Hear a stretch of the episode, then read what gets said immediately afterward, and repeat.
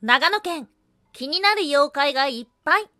もみじ狩りの由来に迫る。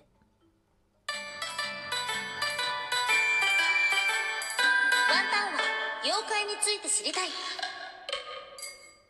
はい、空飛ぶワンタンです。ワンタンは妖怪について知りたい。ということで、この番組は、普段キャラクター業界で働いているワンタンが、日本におけるめちゃくちゃ面白いキャラクター、妖怪についてサクサクっと紹介している番組です。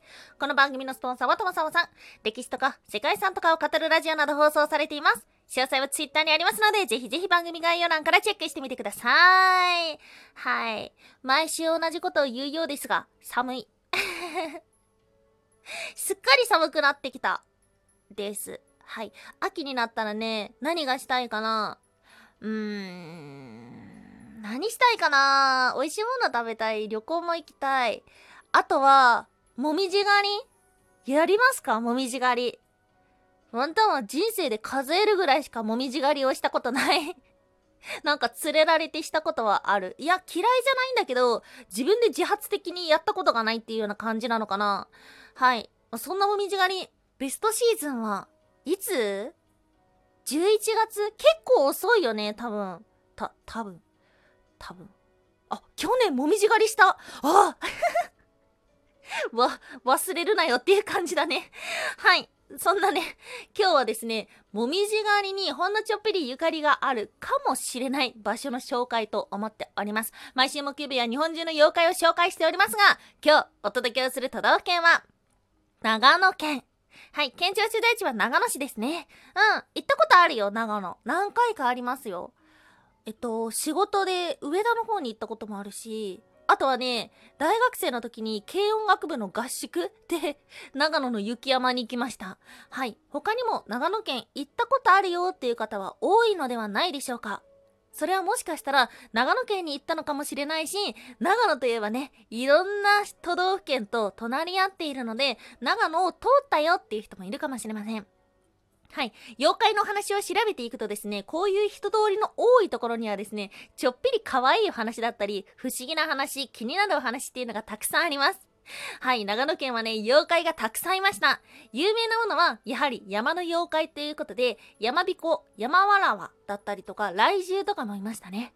はい、そんなね、まあめちゃくちゃ有名どころの山の妖怪がたくさんいますが、今日はワンタンが気になった妖怪たちを前半紹介させていただき、後半はですね、今お話をした、もみじ狩りに由来のある、とある鬼のお話をしましょう。はい。今日は3つに分けてお話をしていきましょう。まず1つ目、狐の妖怪、くだぎつねとはそして2つ目、夜間の妖怪、夜間鶴とは最後3つ目、戸賀山の竜頭に。はい。ということで、まず1つ目、狐の妖怪、くだぎつねとははい。聞いたことありますか？くだぎつね。多分めちゃくちゃ可愛いんだと思う。くだ、滝筒に収まるほどの小さな生き物。これ一体何をするのかって言ったらですね、妖術に使われていたみたいです。他人の過去を言い当てたり、未来を予言することができる。ということで、くだぎつね使いがですね、くだぎつねを使って占いをしていたということです。顔は猫、体はカワウソ、毛はネズミ色で、大きさはリスほど？尻尾は太かった。じゃあリスじゃない？ダメ？リスじゃないのかな？はい、そんな可愛いクラギズネですが、意味嫌われるものともされています。それは、家が栄えると、それは蔵付きの家と言われていることから。クダギツネというのは、占いをする以外にも、主の言うことを聞いて、よその家から盗みをするなんていう風にも言われているんです。その盗みの結果、主人の家は裕福になる。ということで、あの家が裕福なのは、クダギツキ、クダギツネの仕業だ、みたいな感じで使われるみたいです。ただですね、要注意。クダギツネは一度家に招くと、75匹にも増える。ということで、やがて家はクダギツネに乗っ取られるみたいです。リスに。リスかわかんないけど。はい、そんなちょっぴり気になるクダギツネでした。そして今日の二つ目、夜間の妖怪、夜間鶴。はい、どんな妖怪だと思いますか？なんとですね、これは夜間の姿をした妖怪なんです。はい。木から下がっていて、見た人はとってもびっくりします。が特に何もしてこないみたいです。一体これには何の意味があるのでしょうかその起源をたどっていくと中国にお話がたどり着きました。昔々、とても貧しく、そして家の人がどんどん亡くなってしまうというような不幸なお家がありました。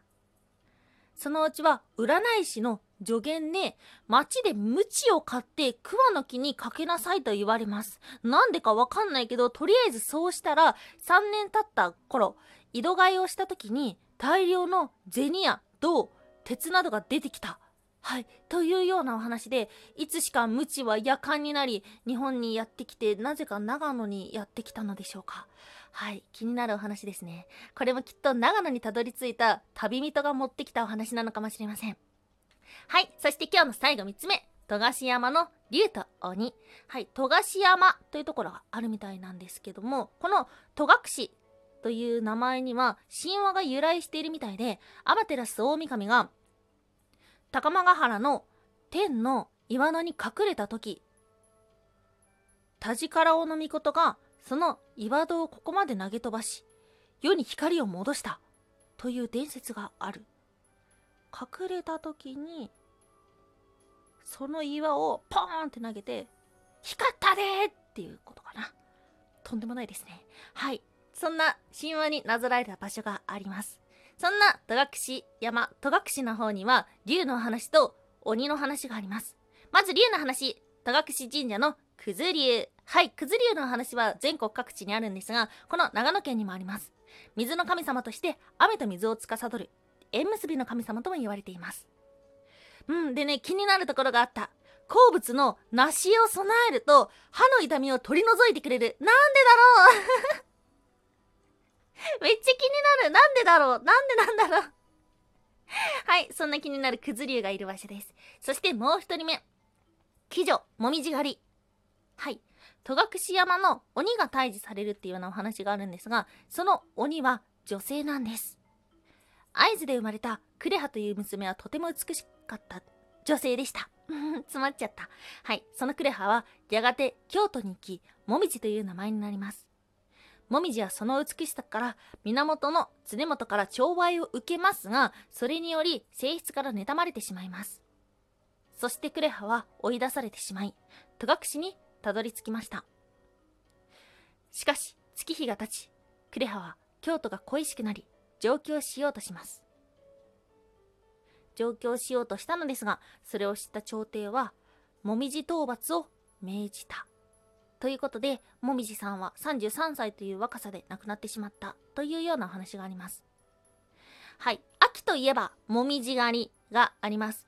もみじ狩りの由来というのは本当にいろいろあるんですけども、実は、ここから来たのかもしれません。ワン